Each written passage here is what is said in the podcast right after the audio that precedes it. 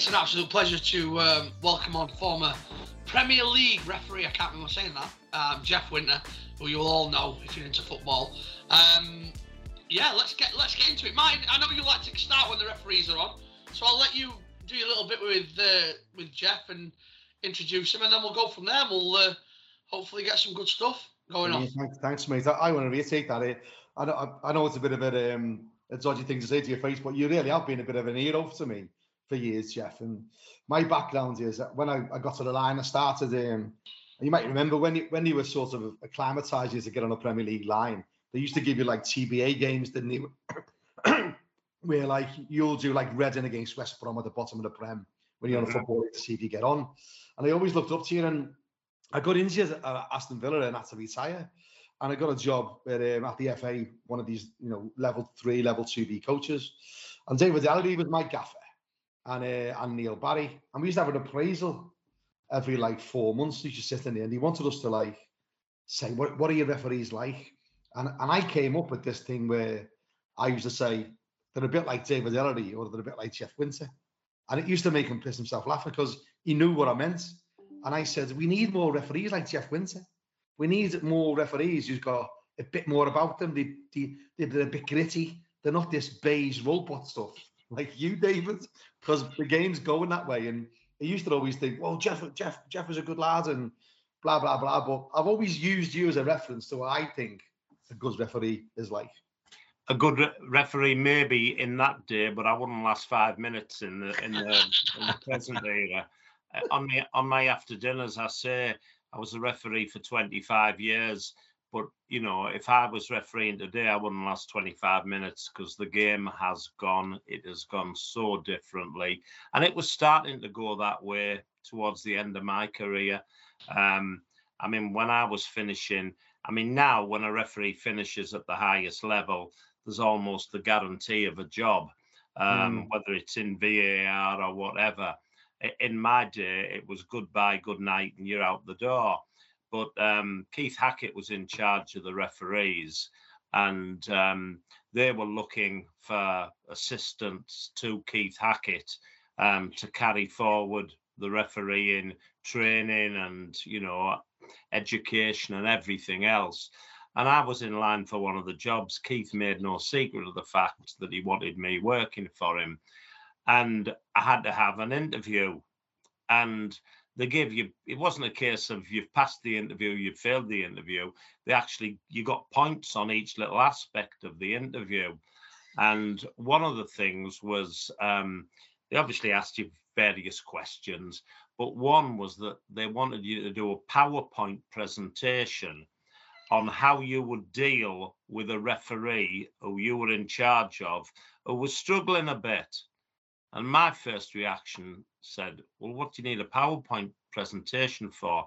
Because you, need to have shown that you can use PowerPoint to highlight the areas in which this referee was failing, was falling behind, and where he needed help. And I said, Well, I can tell you something now. The last thing I would do if I'm dealing with a human being that's having a few problems and needs his confidence building is to produce a fucking PowerPoint. I would sit down and talk to them man to man, as we used to do in refereeing in bygone days. You know, it was man management. And if you've got somebody, and it doesn't matter whether you're working in a bank or in an office, a referee is an employee not having a good time. Some of them you kick up the backside, some you put the arm around the shoulder, but you try and help them. You don't sit in front of a screen going beep, beep, beep. Mm. And I mm. just point blank refused to do the PowerPoint. And at the end of my interview, um, Keith Hackett rang me up and he says, Jeff, I've got a problem. Because you didn't do the PowerPoint presentation, um, you didn't get any points in that section.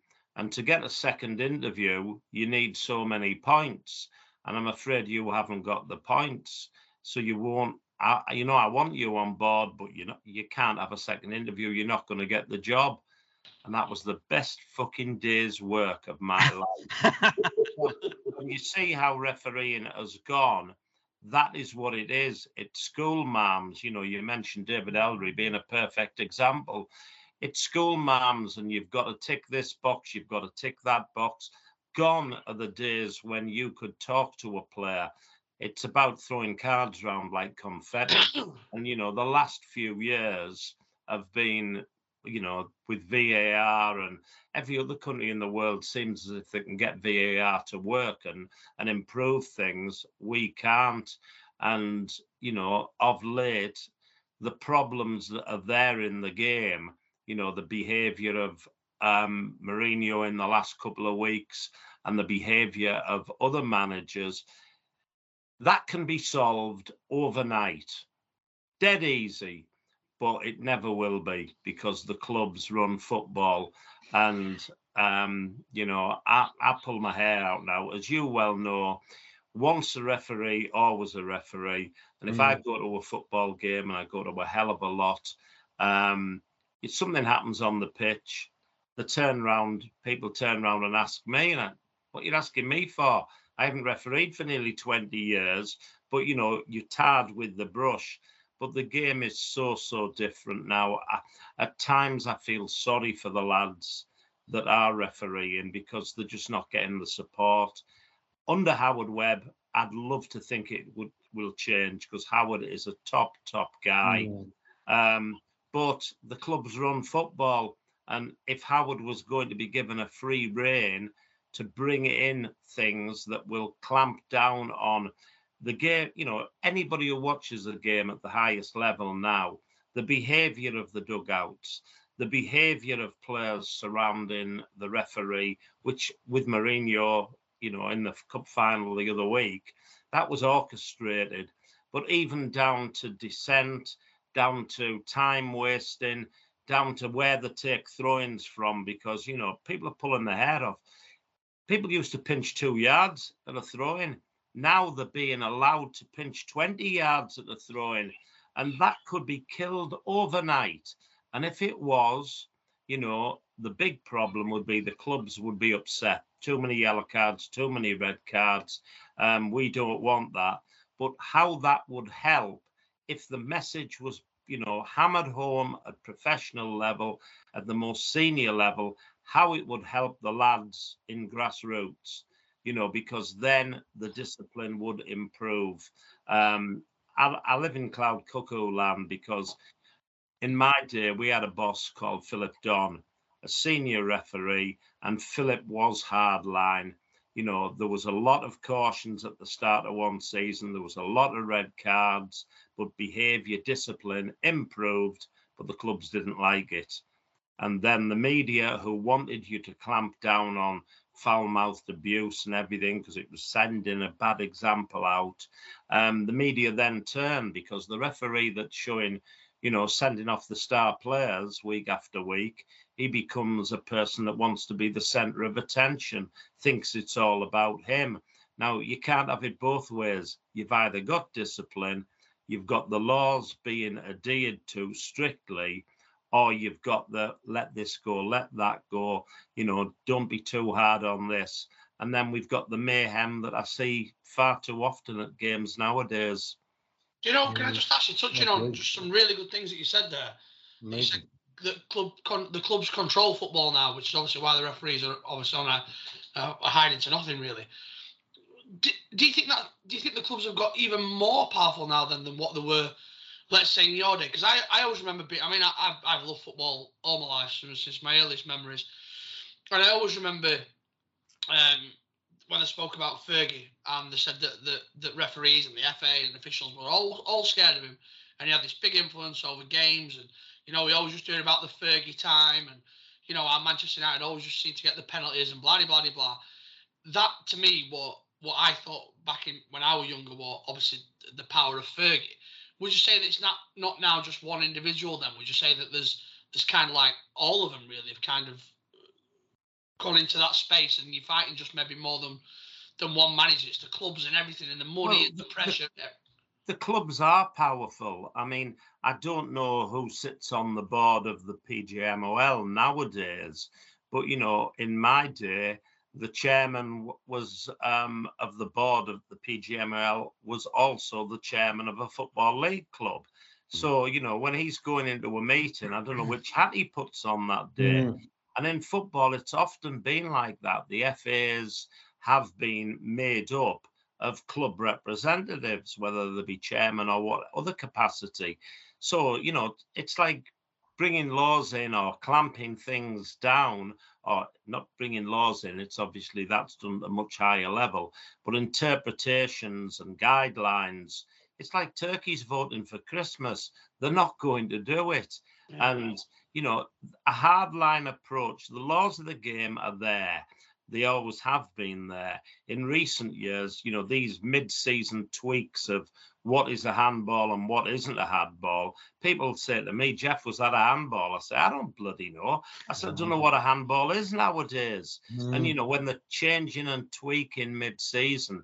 But, you know, I go back to more basic things. There was an incident that you lads may be too young to remember, but there was a referee who infamously was remembered as the first referee to send a player off in, in an FA Cup final um, Peter Willis from County Willis, Durham. And Peter Willis was a strapping, you know, six foot plus um, policeman and took no messing about from anybody. And we used to have the problem of before they had to be introduced spray paint of defensive walls lying up to lining up two inches in front of the ball and the unsightly experience of the referee marching them out. And if memory serves me correctly, I think it may well have been Everton. Um, it was, was it? Yeah. It and Peter Peter Willis just marched up. The he told them to get back ten yards. They wouldn't go. Told them again they wouldn't go, and he just marched up to the wall and went ping, ping, ping, ping, ping. And I think he cautioned about five or six that the entire wall, and um, that was frowned on. That was the referee drawing too much attention to himself, etc., etc. I tell you something, the following week, the following month, the following season, when Peter Willis gave a free kick outside the penalty area, the wall back went back 12 yards. Yeah. Willis never had to ask again. And that is all it takes. You know, I mean, I notice in the grand scheme of things, it may not matter. But Pat Partridge, who was another referee who hailed from my part of the world, his pet as a referee and also as a, a match assessor was that all players had to be in their own half at the kickoff. Well, we know the laws change now, and one player can go into the opposition half to pass the ball back. But he always used to say, that is your first opportunity to show them who's in control. Now, some people might listen to that and say it's petty, but it got the message across. Likewise with throw-ins, the ball used to go out for a throw-in, and the referee. I mean, I did this throughout my career. I would point to the spot and shout to the player from there. And that's where they took the throwing from. Now at football games, like I say, the ball goes out near the corner flag, and the players are allowed to move up and up and sometimes they're only doing it so they're going to be pulled back to waste a little bit time. time. Yeah, And you know the referees need to be strong on that. Time wasting goalkeepers. I mean, there was a game at Middlesbrough towards the end of the season, and the goalkeeper just took the piss. It, he was doing it from ten minutes into the game. Now, I'm sure somebody somewhere has said to the player, said to the referees, you know, get the big decisions right um, don't be so worried about the petty things. You don't want yellow cards for petty things, but it's all about control because now we're seeing players flying at referees mm. about dissent. In very early in my Premier League career, and it was probably one of my first fallouts with Fergie, I refereed Man United at Ipswich, and three Man United players come charging towards me I think David Beckham was one of them. And I've, I've just gone ping, ping, ping, three yellow cards, did them all for dissent. Fergie went mad. Who does he think he is? Wants to be the centre of attention. But I tell you something, when I refereed Man United after that, the, the, you can imagine the conversation in the mm. dressing room. Oh, it's that twat again today. Don't give him any lip. And that's how you got your reputation. Now, maybe I, like I say, maybe I'm living in cloud cuckoo land. But if the referees took back the responsibility and the ownership of applying the laws of the game, not only would it make their life easier at that level, because you know referees have reputations at every level. The clubs, I mean, I'm quite pally with a lot of former players up in the northeast, and they tell me the conversations that used to go on in the dressing room. It's him today. You know what you can do. Don't answer him back. He might tell you to go away, as we were allowed to in those days, um, or he's going to hammer you for it. Don't start taking the piss with free kicks corner kicks, throw-ins. He's strict on that. By the same token, you know what he's like. Bully him. We'll get away with something. Mm. So, you know, referees have got the laws of the game to support them, but they've got themselves, the personalities. And if Howard Webb is allowed to, you know, they always used to say at the start of the season, there's been a, um, you know, a purge on whatever it was, you know, um, I can't think of million and one examples in the game. There's a little bit of a purge, but then it slackens off, and by Christmas we've gone back to where we were. Now, if we want to stop dissent, if we want to stop the bullying of match officials, then the, the match officials have got to grow a pair. They've got to carry out the laws of the game, and the authorities have got to support them. And then when the clubs start, you know, the clubs start getting upset about, oh, we've got players suspended. Well, tell your bloody players not to do it.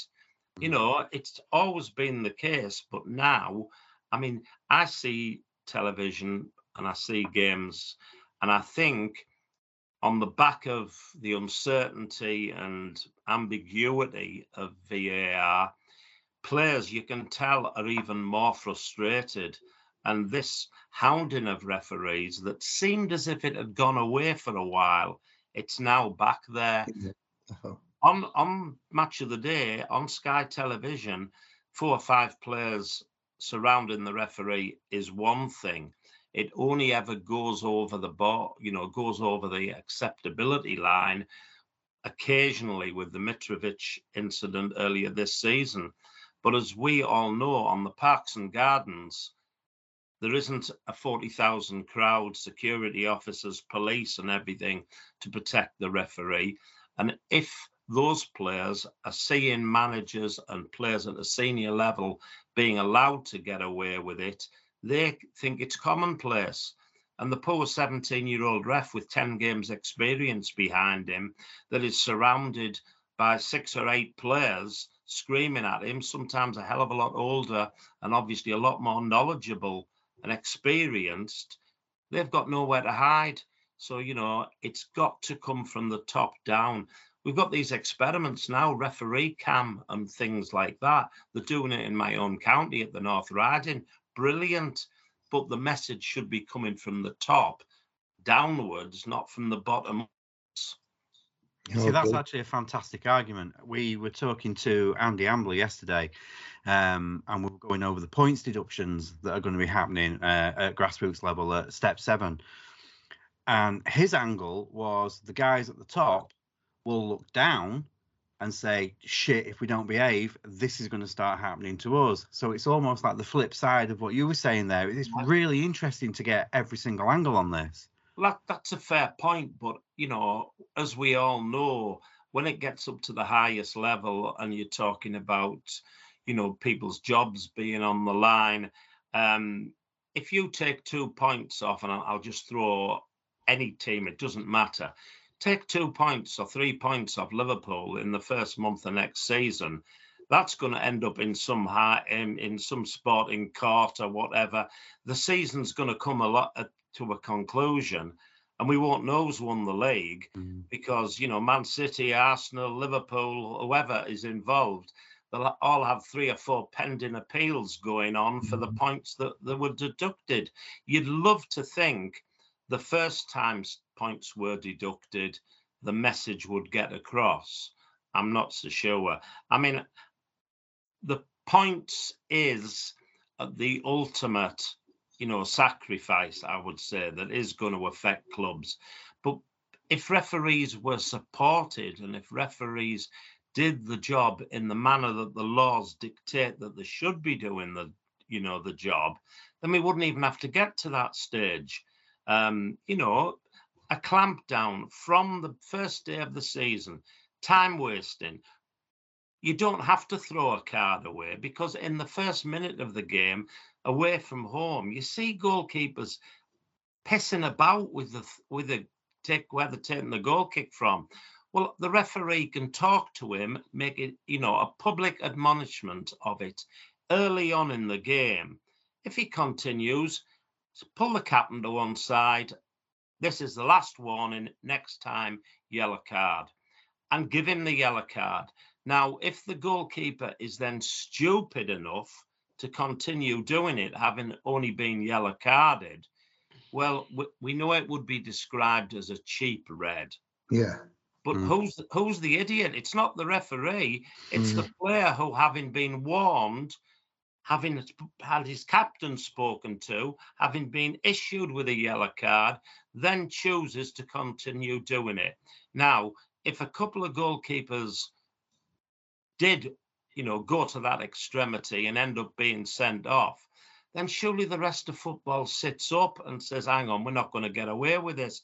If you if you punish advancement, you know, of, of a throw-in at the restart of the game, I mean, I don't even know whether they, they, they, do this nowadays. We had a time when I was coming towards the end of my career where if the player ignored your request from where the throw-in was taken from, you awarded it the other way. Mm. And that used to frustrate people, but it made them think twice about it. So, you know, the, the Peter Willis approach of cautioning the whole of the wall, fortunately, with a with a paint line situation now, I don't think that's as big as a bigger problem. But certainly where three or four players surround the referee, then you know, three or four yellow cards. And if the poor bugger in the middle of those three or four yellow cards has already been cautioned earlier on the game, he gets a second yellow card. Now, if that doesn't get the message across, surely, unless I'm missing something, it, it seems like common sense, which something I think is has gone from the game. If that gets the message across, it doesn't only get the message across to that. Another one, while I'm on my soapbox, bloody managers in technical areas. Brilliant. Now, it doesn't matter whether you'd agree with them or don't agree with them. And I mean, poor Michael Oliver in the um, Europa League oh, final, oh, from the first minute, as a fourth official, and I did it often enough myself, the last thing you want to do, the referee's got a hard job on in the middle of the field. The last thing you want to be doing is being please, sir, please, sir, can you come here? I want to tell Santos doing this. You don't want to do it. You try and man manage it. But these managers know that. They know they're going to be given so much rope that, you know, there's no point hanging themselves because the rope would be dangling on the floor in front of them. Mm, yeah. Um, but you see them taking a position outside the technical area. Sometimes the feet are on the pitch, running up and down from the first five minutes of the game. It's got to be hammered. You know, it's got to be. And if that is stopped, then maybe Joe, you know, a, a, a recreation ground in Liverpool on a Sunday morning, he might not do it. Mm. Because that message, I hear what you said, the gentleman you spoke to. Yes, it can work upwards, but I believe discipline you know, is the responsibility of the professional game at the highest level. And I think that would, because you know, you go back years, what happens at the highest level level gets copied at the lowest level. Yeah. The famous or infamous Robbie Fowler sniffing the white line on the pitch. The following, the following, and it was funny and all the rest of it. You know, there was no malice intended, but that was copied not the mm. following mm. week, the following blooming morning. Yeah. It was all around the country, youngsters, not even probably appreciating or knowing what they were doing. Mm. They mimic what goes on. So like I say, maybe I'm just naive. Maybe I'm on cloud cuckoo land, but I just think you're so not. much could be done at the highest level if the referees were instructed to do the job, to apply the laws of the game, and if they were then supported by the authorities. And, you know, handing out if someone finds me or one of you good selves ten thousand pound for a misdemeanor tomorrow, we've got some serious problems, haven't we? First of all, going home and telling the missus you've been you've you've been fined ten thousand pound. But I don't think many of us are earning ten thousand pound and multiples thereof every week. When you're on a contract, I know it's still a chunk of money, ten thousand pound, but finding someone ten thousand pound when they're earning two hundred thousand pound a week, it's you know insignificant, and that's why they're probably looking at well, what is going to hurt people more? I would have thought as a manager a touchline ban, you know, one match for the, for your first misdemeanor, two matches if you do it a second time, four matches a third time, eight matches the next time, and surely even the thickest of thick is going to eventually say, I'm going to have to keep my bloody mouth shut here because, you know, he's up in the stand. But I can tell you what will happen. I remember going back when the pet subject of the time, because we always go through these, was, you know, the television image of, for example, and he wasn't the only one, Wayne Rooney coming up and effing and blinding in the face or what would appear to be in the earshot of the referee. And the media and everybody, the pundits, everybody was saying, you know, this doesn't look good for the image of the game. It needs clamping down. Well, I can tell you something, and I'm just repeating what I said earlier, I think, in one respect.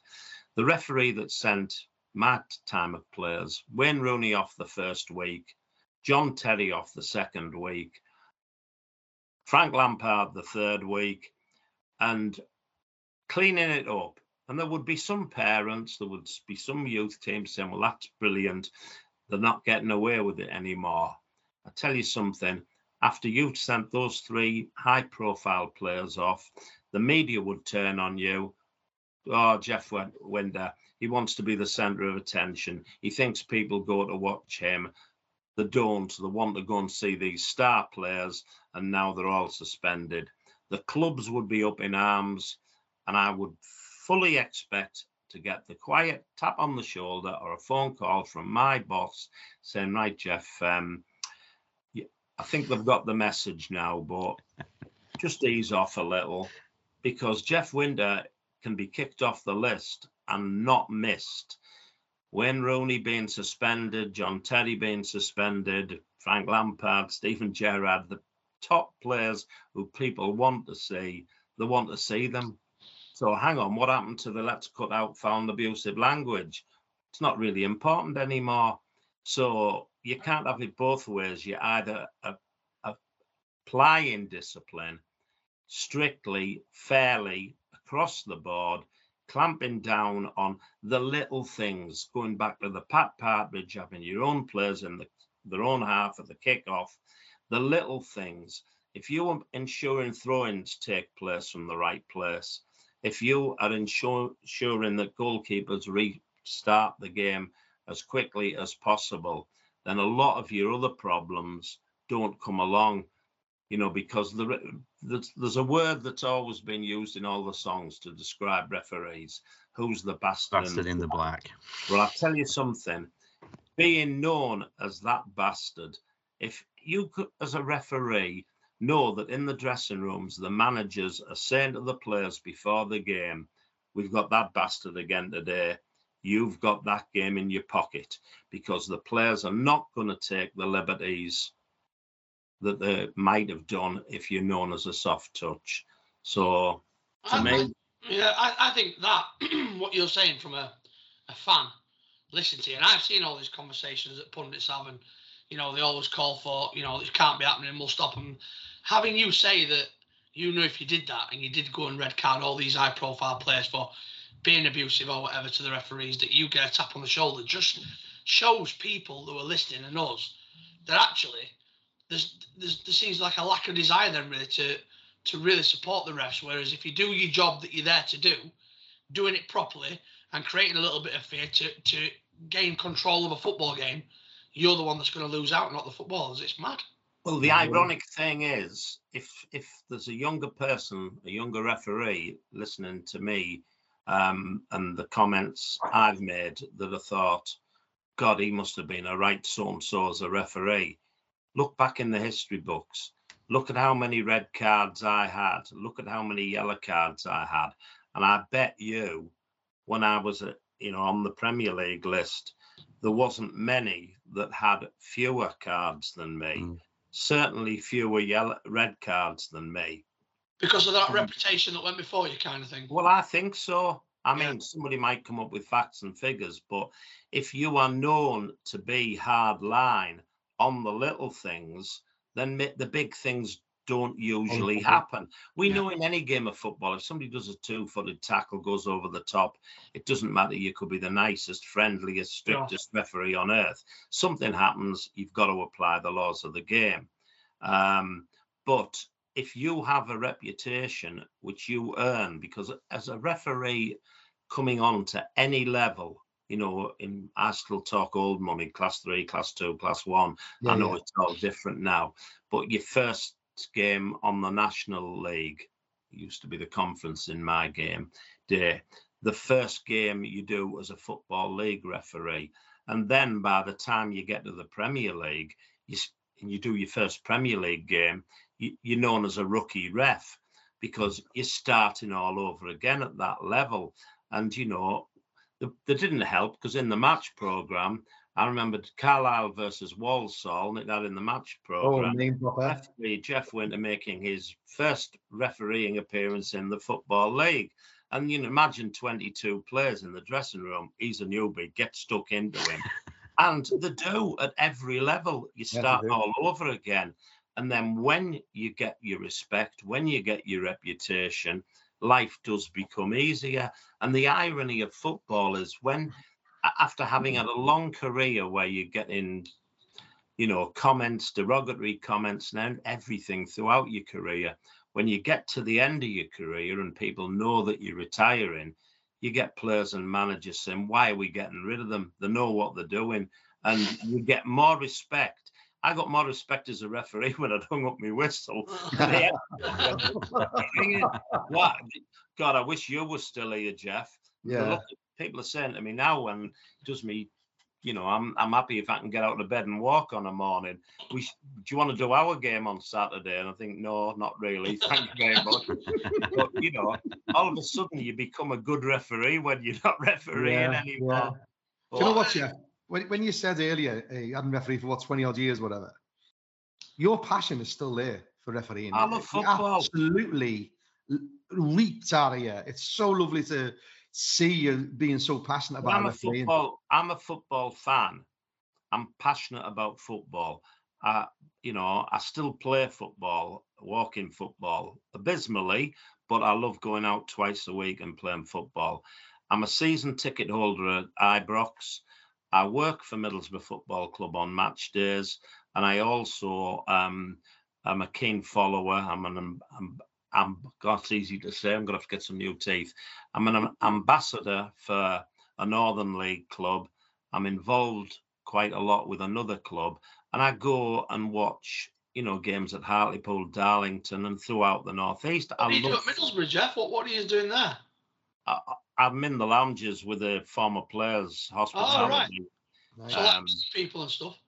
Pardon? Like kind of meeting people and. and well, no, we, we, tend to do an interview in the in the lounges before a game. The normal sort of corporate hospitality, which yeah. I, I love, and I'm watching football. You know, I, I usually COVID knocked it back, obviously, but I I usually watch 100, 100 plus games a season. So I love football. Refereeing, once you've been a referee, you'll always be a referee. And, you know, even though I'm watching my team play on a Saturday, you know, when the ball hits the back of the net, as a referee, a former referee, you you automatically glance at the assistant because you did that when you were on the pitch as a referee. You still do it as a fan, and, and I get accused of always sticking up for the referee. I don't, but I always try and look at a game of football through the referee's eyes. And, you know, I'm thinking, well, that does look pretty blatant. Why didn't he give it? You know, now is it positioning uh, or whatever? So, you know, I will always take a referee in interest, but I wouldn't like when I said I wouldn't last five minutes on the pitch nowadays because the style I had worked back then I don't necessarily think it would work now. You hear your players turning round saying, the referee said this, he can't talk to me like that. Well, in my day, if a player told me to fuck off, they knew what they were getting back. And in fairness, that helped you control professional footballers far better than come here, card, you know, give them some of their own medicine. I know it, it doesn't make it right, but there was a mutual respect. Um, but I could not stand on a. I look at some of the referees now, excellent referees, experienced referees, and they look like chickens. You know, what's that saying in the head? Uh, rabbit headlights rabbits. That's it. I knew it was an animal. Um, they look like rabbits caught in the headlights, and you know you can almost see the confusion. What the fuck's going on? And yeah. you know they're, they're listening and they're being told this, and then they've got to go across and look at the screen and that. VAR, when it works, as we've seen it, you know, in other countries and at Euros and World Cups, it can be, you know, very, very helpful. But even in our country, we seem as if in the early stages we made a balls up of it. And people, I, I honestly believe, I might be wrong, but I honestly believe the malfunctioning of VAR has led to the players becoming more frustrated, which mm. has turned to dissent and you know the overcrowding of referees. Um, I think a lot of that you can lay the blame at the foot of VAR. Um, not uh, yeah. There, but just the mismanagement, you know, of and the confusion, you know. I mean, and I, I personally hate being at a football ground and the level I was watching football, I didn't see much VAR, fortunately. But you know, if you if you're at the Premier League game or, or European games, I mean, I've experienced it abroad watching Rangers and at Ibrox watching them, and you've got this sort of pregnant pause where nobody in the ground quite knows can I celebrate what's happening. Mm-hmm. Um, it's here to stay. There's no point knocking it now, and it will improve. But whilst I'm blaming VAR for the increase in dissent and the increase in in answering back and questioning decisions, um, I still believe the referees, match officials have got it in their power to get hold of the game by the scruff of the neck and get it back again. And I, I firmly believe, despite what other people have said, they might be right. But personally, I firmly believe if it's being administered, the laws are being administered strictly, impartially, which is what a referee is all about, consistently at the highest level, that is going to help the thousands of grassroots referees who don't have the protection of security, stewarding, etc., etc. On the back of that, I read an absolutely superb piece of advice for referees. I wonder if you could tell me what you think to this. It says, "To all those hardy souls in black, much aligned, unloved, and the scapegoat for every player, manager, and supporter's feelings, keep smiling, stay calm, enjoy, and don't let the bastards get you down. Who said that? I was just when you started talking, I think that is the last line in my autobiography, um, which unfortunately I can't plug because it's sold out now. Otherwise, it would have been a it would have been a lovely introduction to say copies are can be ordered by. but no, it is a fantastic piece I of mean, advice. I, have always said that, you know, other people, if if younger referees ask me advice, and I always say, keep cool. When everybody else around you is losing their cool, make sure you keep calm, you know, and, and adopt that authority. But yeah. Um, when you started reading that, I'm thinking, who said that? when, you the, when, you came to the final line, I thought, yes. Um, I mean, it's not a it's not a difficult game. You know, I remember once somebody showing me the laws of rugby union, oh, and um, I'm certainly not intelligent or clever enough to understand that many laws and interpretations. But football, unless it's changed, is there still 17? Um, yeah. You know, yeah. Um, there's a variety of interpretations, but it was a basically simple game. I think the authorities and one thing and another have made it more difficult. But the game needs referees. Without a referee, you ain't got a game. Yeah. And you know, when you look at the amount of football, um, I go and watch my grandsons play, and the amount of football there is now, we need more match officials.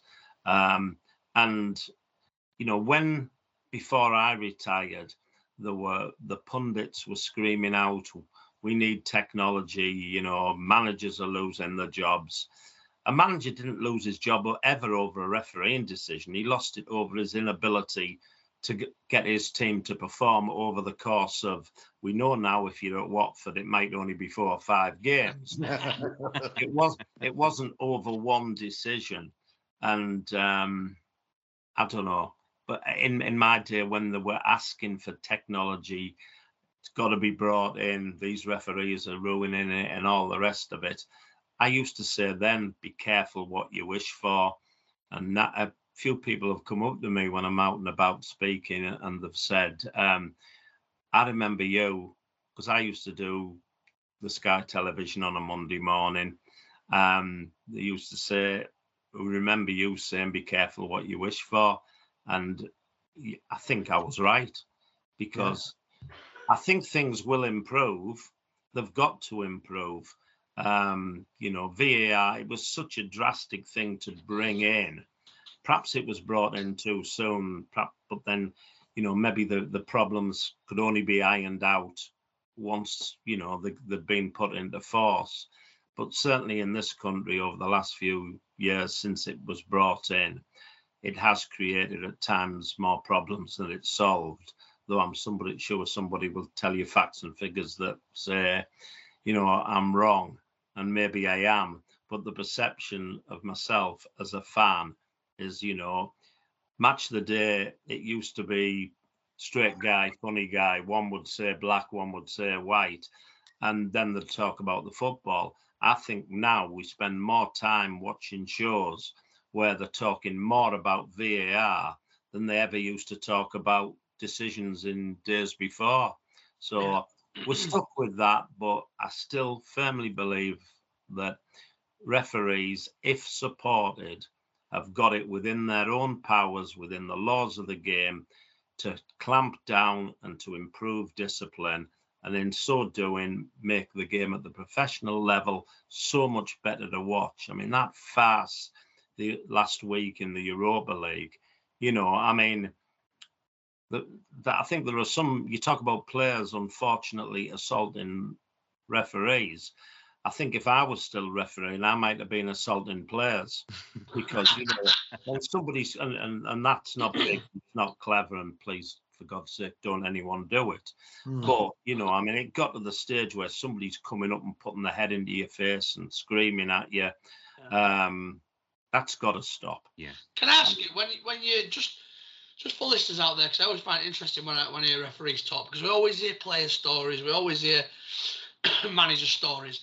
What's it like when you get named as a as a Premier League ref and you're doing it week in week out? What kind of stuff do people not know of that happens behind the scenes before a game and after a game? Have you got any like really cool stories that people have like, wow, I can't believe that happened. Don't have to name any names, just you know what generally goes off in the in the build to kick off, maybe a little bit in tunnels and then afterwards. What what is it like being a Premier ref, and what kind of stuff do you see behind the scenes that, that nobody even knows happens? Just as, well, as an interesting perspective on it.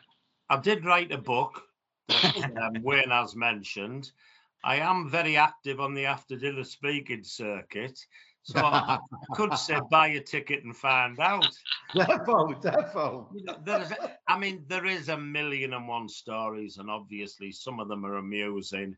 Um, but it is a different world. And I mean, they've done these fly by night documentaries, um, or sorry, fly on the wall documentaries, um, and they've looked, they've scratched the surface really.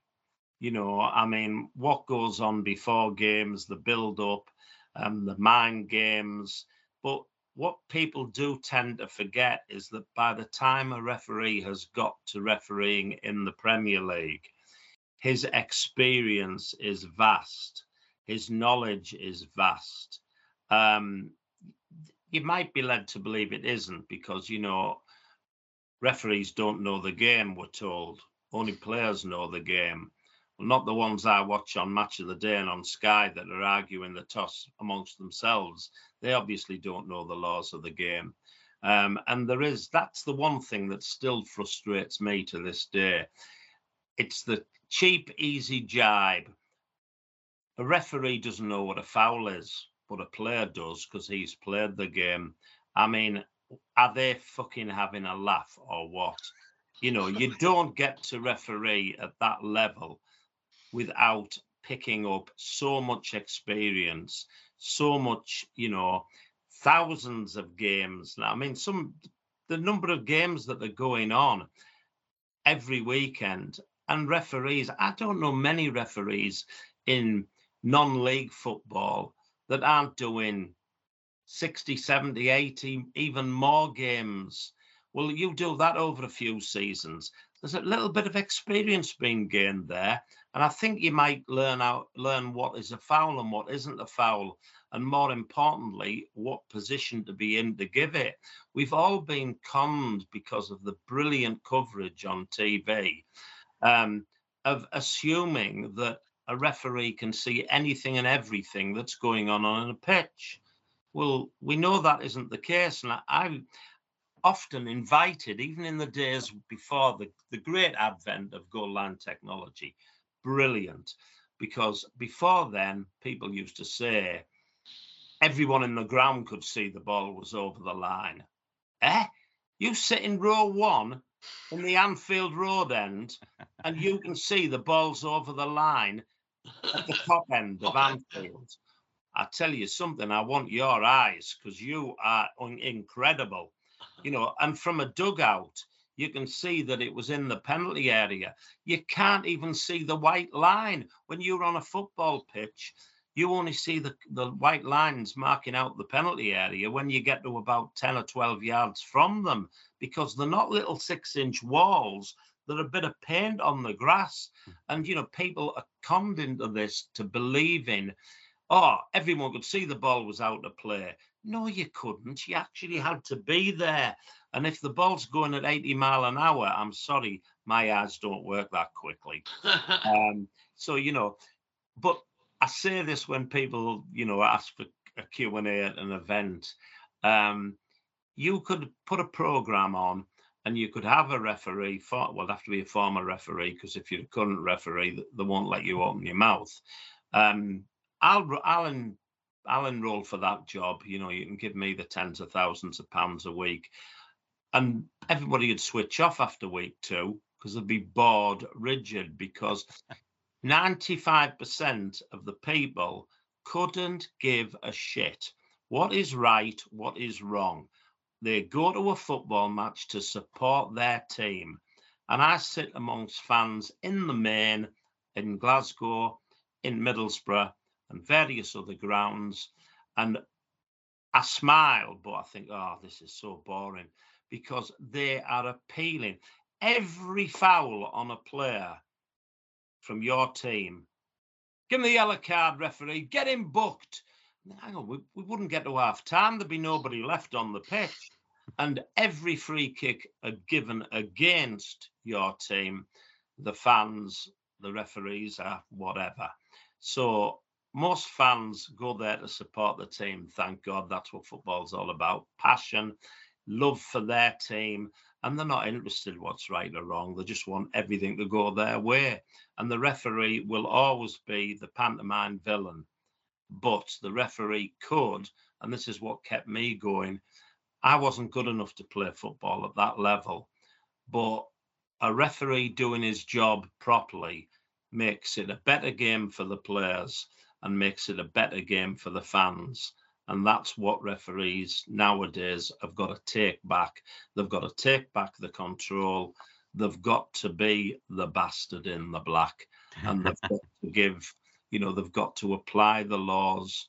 And the game would be so, so much better for it. Brilliant. I'm still I'm lost for words now. That's absolutely fantastic. Like, Mate, mate, honest to God, I was I was with some of the boys earlier. Here we are, a few days after the FA Cup final. What's it like to do the FA Cup final? Well, it was a, a rather well-known story now. I mean, I was never ever going to get the FA Cup final because of the politics within the game. I wasn't a FIFA referee, and people like David Elleray um, snobbishly um, felt that you had to be um, an international list referee. And that didn't mean that you'd refereed in the World Cup final. It meant that you'd have got the white FIFA badge. And, you know, the fact that you got the white FIFA badge, some of the lads did under 21s and B mm. games. Um, they never ever refereed in the Champions League. But if you hadn't had the white badge, you could you you shouldn't referee the FA Cup final, and I was allegedly due to get the League Cup final that year, and I've been followed Middlesbrough all my life, and through most of that time they'd been decidedly average. They chose to get to the League Cup final in my final season. Thanks, Borough half my life watching you. Now you've lost me there. But in fairness, I said at the time, and I still say to this day, I was a Borough fan before I was a referee. And when I finished being a referee, I went back to being a Borough fan. So being at um, the Millennium Stadium to watch Middlesbrough lift the first trophy in their history was far in, more important to me than refereeing the game. But the fact that I didn't do that game for once I got a little bit lucky, and at the end of the season I got the FA Cup final. And apart from not having the white badge, it was also the final game of my career because I was retiring. And I don't. There'd been a long record of um, not only people not getting the final unless they were a FIFA official, but also not getting it as sort of a swan song, because in that final game, you know, you could do something a little bit controversial. And um, then if you were bringing a book out or you were going on the after dinner circuit, uh, all yeah, of a sudden you, have sure. made a name for yourself. Um, fortunately, in my FA Cup final, there was only one yellow card, no controversy. And let's be honest, any referee going out there doesn't want a book full of names, doesn't want to be sending players off and doesn't want controversy. You just want to be able to do the game, go home, and get on with your life and not be worried about what the Sunday papers are going to say the following day. So, fortunately, for once in my life, I did get lucky, but tremendous honour. Um, I'm pleased, obviously, that I got the opportunity. It culminated what to me had been a long and whether it was successful career, it was something I thoroughly enjoyed doing. Would I want to start refereeing again today if one of my grandsons was going to start refereeing? There's part of me would say yes, I'd love you know him to emulate what I did and hopefully do a lot more than I did. But I'm not so sure because the world's changed. Um, mm.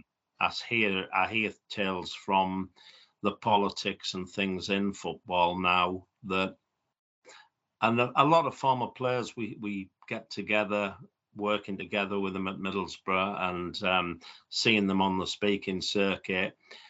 And we all say the same thing and it, it's a little bit sad in a way. The game now has just gone it's not a sport anymore. It's a multi-million multi-billion pound industry.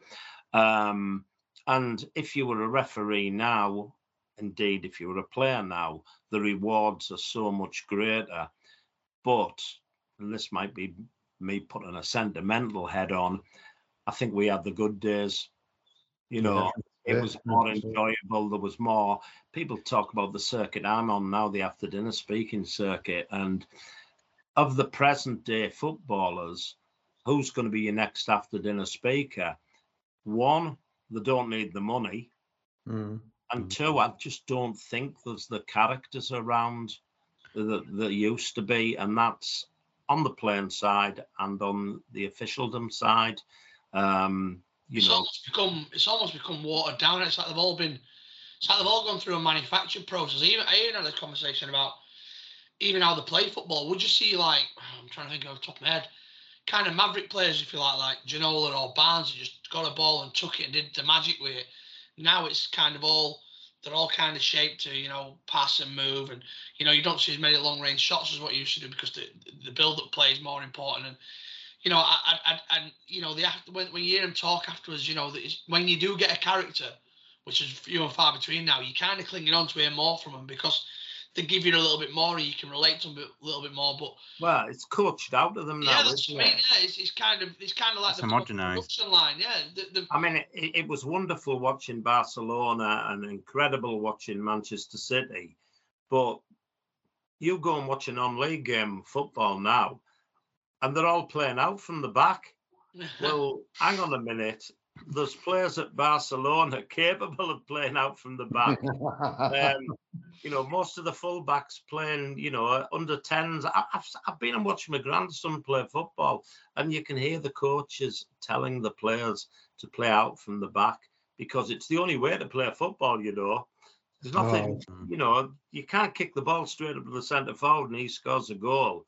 It's got to come from the back. It's got to take 60 passes. And, and it, it is quite funny watching as football has developed over the years that there's only one way to play football. I'm sure if um, a, um, a fellow person from my hometown, Brian Clough, was still alive now, he would tell you the only way to play football is to win. And how you get the ball in the net at the other end of the field, whether it's one pass or 101 passes, um, it's about winning. So the game's changed, but then football quite often, you know, when we talk about behaviour on one thing, thing and another, it mirrors life, and football sometimes has to carry the can and get the blame for anything and everything that's wrong in the world.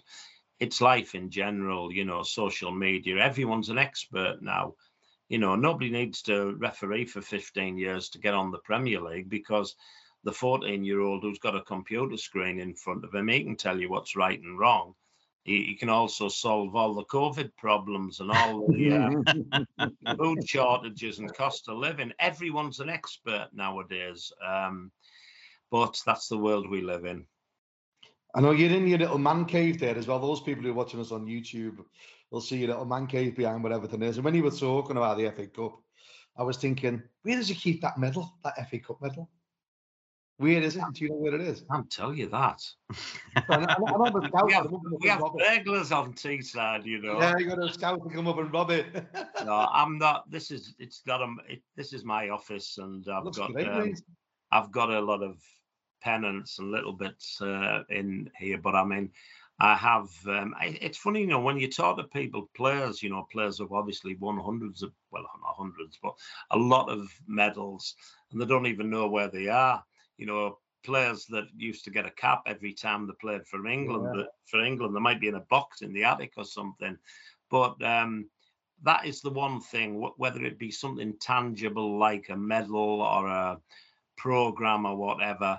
It's the great thing about football is you've got your memories, Yeah. and you know I was a, a daft lad in Middlesbrough who used to, you know, as a teenager, fight on the terraces because uh, that's what happened in those days. Um, f- football and refereeing saved me from probably getting into bother and um, I had a great career in the game. And now I've come back, and I like to think I put a lot back into football, but I also still work in a in an arena that really, because of the time I had in football, and we all love our football.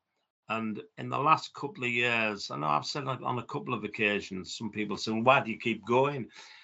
I think at times I fell out of love with football um, because you know that some of the ways, and VAR being a perfect example, they've spoilt something. Now I know it can help and probably will help more in the future.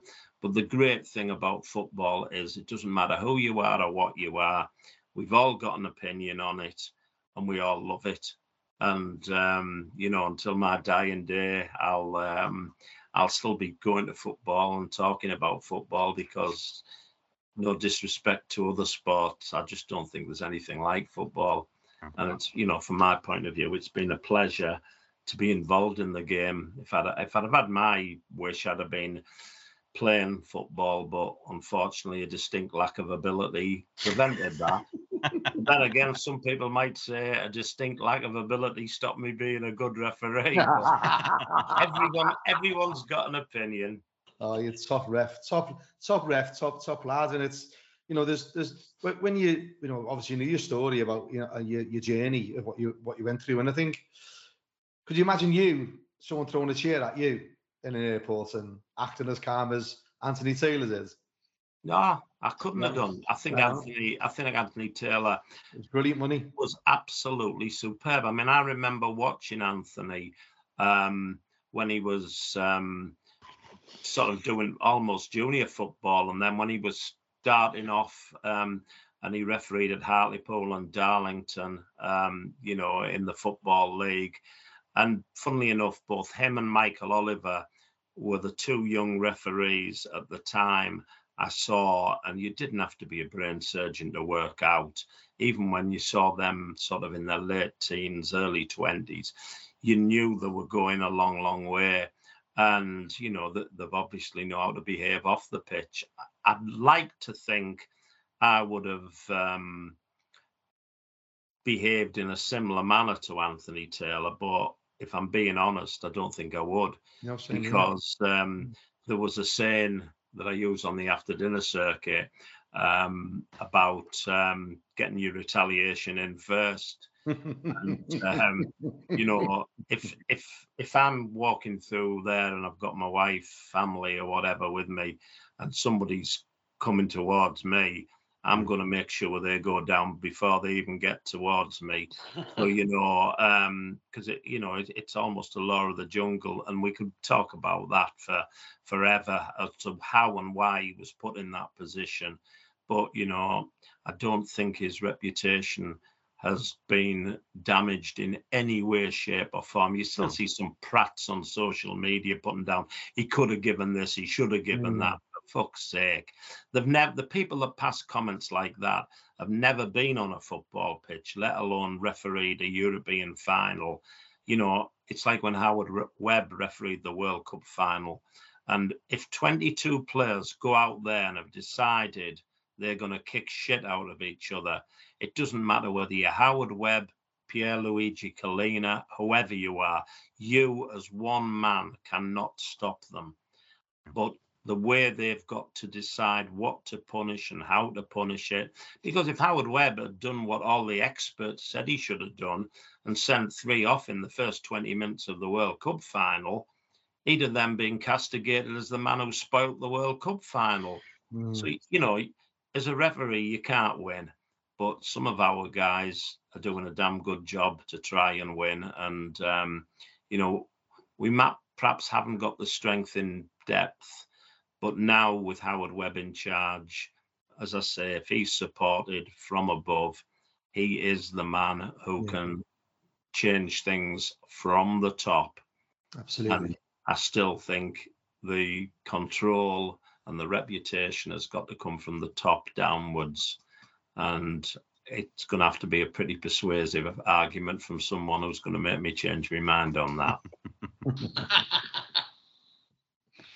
I I um I went over to Holland to watch that game, not World Cup final 2000. I don't want to know about United in Amsterdam. I've, got a, I've got a mate over there. He'll be listening to this podcast actually. He's a ref who lives in Southern Holland in a place called Wilberforce, and he was like, Nick, scouts come over, you know, blah blah blah. So I went over, and he, they were all made up in a little village. They had little all the stuff out for the World Cup. That they were all made up that we had Howard Webb refereeing the game. Oh my God, best ref, blah blah blah. After the game, we were supposed to go down to the local bar. He said, Scouts don't go down there because they want to kill the English. They're blaming it on Howard Webb. So within an hour and a half, he'd gone from like this hero they were made up, couldn't be a better referee. But isn't that isn't that the story of refereeing? Yeah, You know, absolutely. I, I mean, I've always said that a player can be on the football pitch and for 89 minutes be shite. How he hasn't been pulled off, I will never know. And in the 90th minute, he gets on the end of a cross and scores the winner. For a referee, role reversal. For 89 minutes, can have a superb game, no major controversy about anything and everything. And in the last minute of the game, he makes a decision and it's all his fault. And um, you see, you, you, social media being one of the worst things that come on after the game. That referee was shite. Oh, you mean Middlesbrough lost 1 0? We didn't take our chances. We didn't stop their player scoring. Yeah, but the referee. And you're thinking, what did the referee actually do wrong today? Mm. My team lost. So it's got to be someone's fault. And the same people that slag the referee off, they turn on their own players Yeah, because, course let's be honest, they're experts. Of course they will. Absolutely. Well, this 20 minute chat we were having is now on 65 You know what, Jeff? Honest to God. Independent sitting there timekeepers. That's what I'd bring into football. Independent. Oh. Instead of, all, Yeah. instead of all this bollocks at the end of the game, where the referee get that time from, surely somebody by now, and, and they're very good at creating money, somebody should have got a sponsorship with a stadium clock, like in ice hockey, basketball, or whatever, where the countdown. Yeah, yeah. Um, Yeah. we could even all us prats in the stadium join in and go 10, 9. Yeah, yeah, yeah, yeah. We'd all know where we stood. And once it comes into football, I'm getting one for you, lads. Because then, Well, do you know what? We were 20 minutes, I'd have been gone. I'd have had me tea. You've been watching Coronation Street. Here we are. well, I said Just because I'm a gobshite, you know, you could have pulled the plug an hour ago. One of our listeners actually asked us what your opinion is on timekeeping. I think you've made that abundantly clear. absolutely So well done, clear. Ian Armour. That's your question answered. and it was it was it was that's why you know I said you're so passionate about it, and you know to shut us three up on a podcast like you have, where we're just listening to you, is take some doing, mate, and that that's probably a sign of. That could be my greatest. out. That could be my greatest ever achievement in football. I, yeah, I don't think I've ever been as quiet for an hour, to be honest. I know, don't same you here. Just amazing listening to I you. just think there's so, you just get so much stuff just just really uh, just you know off the cuff, off your heart, just told us how it is, and I think um, this is why we want to do this. I think giving refs a, a platform to come on and just tell your side of things, and, and you've told us There's loads some, there. there's some great characters out there, you know, more from my generation. I mean, Mike Dean is a top, top guy, as well as obviously being a top referee. He's unbelievably funny. Go out for a few beers with Mike Dean, love him to bits. Hmm. But if he is now, and I, I'm not too sure whether he still is, I think he's involved with the VAR setup. Um, he wouldn't be allowed to do this. You know, you've, and then if those lads, when they come to the end of their active refereeing careers, um, they've got to sign things because I mean, now they get they get paid. You know, there are benefits post refereeing career, or there's different jobs for them. Um, they're not going to open their mouths. They can't be honest because, and, and not honest as in dishonest, but they can't be open. They can't be talking. You know, you'd have to run all this through um, yeah. a committee before, you know, I'd have to do an interview before I did my interview with you. And, you know, I'm probably the black sheep because they can't control me because I'm nothing to do with them. And sad as it does hurt me to say this, I'm glad I'm nothing to do with them because it ain't what it used to be. And I just hope, as you can probably tell from this, Howard Webb, when he first became a Premier League referee, he he was given to me um because my roommate had just retired and he was my roommate and we had a couple of years together and you know i got to know the person and he is top top man Hmm. and he's the right man for the job but Uh-huh. He's not as big as manchester united liverpool chelsea and arsenal and if they're them clubs that have got a certain amount of clout within the Premier League and a phenomenal amount of clout, and other clubs with them, if they decide this is going to happen and that's going to happen, then it doesn't matter whether you're Howard Webb or who you are. The authorities have got to take control, support the referees, and then hopefully we can be on here. We might not have a show because we're not going to be talking about, you know, the problems in the game. Yeah. The game will go back to being something that we just want to watch for the football. Yeah. Yeah. Super. I think that was outstanding. Um, I, I don't want to keep it any longer. I'm a bit fearful of you now. I might get a red card myself off of you. But um, I don't know. Does, has, has anybody want to ask anything final before we go? And Well, I, I've been raising everything, haven't we? What are you having for your tea? You haven't been to We've gone through everything. I'm not having any tea now. It's fucking supper time. I mean, you, it, Brilliant. you might have noticed since I finished refereeing, I'm not as skinny as I used to be. So, you know, the fact that I've missed my tea tonight, it, it's probably not going to be, um, you know, a, a major disaster in my life. I, I, will survive. I, I'd hate you three lads to be thinking Jeff Winter has starved to death because of us. well, Jeff, we, the last thing we want to do is you to die at any point. But um, absolute privilege, mate, to have you on. And I knew, pleasure. I knew you'd be brilliant, absolutely brilliant. And, and I really want to thank you, mate. Honest to God, it's good to have a to have, have such an insight into the game and and to see you being so connected and, and, and passionate about today's game, mate. So Just think, just think, I could have been involved with the leadership of referees in this country, but I wouldn't do a fucking PowerPoint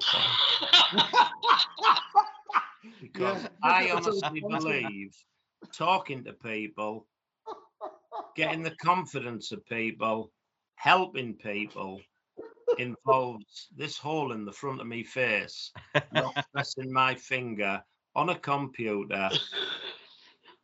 I've been to a, a meeting today where there were, eh, you know, it was one of these um, where the health and safety at the beginning of the meeting, and they literally had to tell you where the fire exit was and Mm. where the toilets were and all the rest of it, the necessary stuff, coupled with the walk sort of things that go on nowadays. And would you believe it was on a PowerPoint? And the woman at the front stood there and pressed a button. And then she told us where the toilets were. Another button. And I'm thinking, this is the way to educate people. And that's when refereeing went wrong for me and when I got out. But as a fan now, brilliant. so, so we what. know referees are now where they are because of PowerPoint. PowerPoint.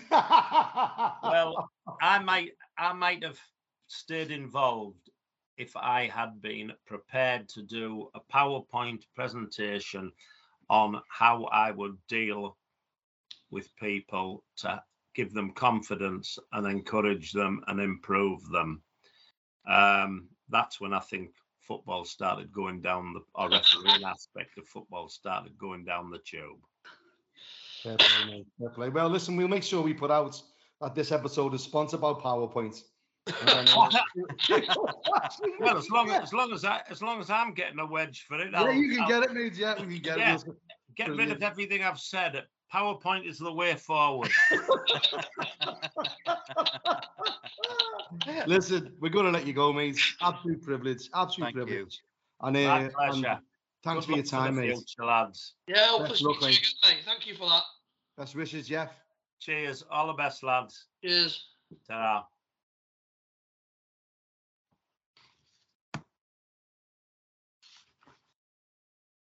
And I think Oh, he's gone. I was going to wait for you to stop recording. I'm not sure if he has. I'm thinking maybe telling us a lie. I'm maybe sure he's not going got to tea at all ready for him.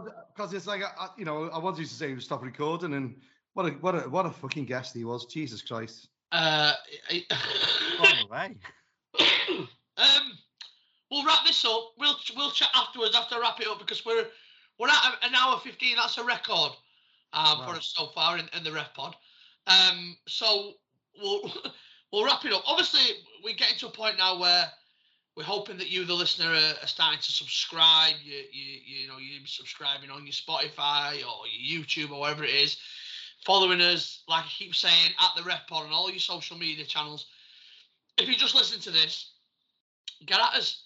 Leave us your thoughts. Tell us what you think. We also, as well, like I said, we are looking for more people to come on. And it's not just about people that are high up the, the food chain, if you like. Um, I forgot to mention this. We have got a um, an email address we can get us, which is therefpod at gmail.com. So if anybody wants to approach us about coming on, you've got a good story to tell, or you want to get involved with the conversation, and you may be a, a junior referee or whatever, or, or anybody really, raise the roof we're open for. Uh, drop us an email, but um, at the Ref Pod, find us, follow us, share us, subscribe to us, because this is just the beginning. um, Martin, Wave, thank you again. And Cheers, um, uh, we'll see you on the next episode of The Ref Pod. Cheers, guys. What a pleasure that was. Cheers, lads.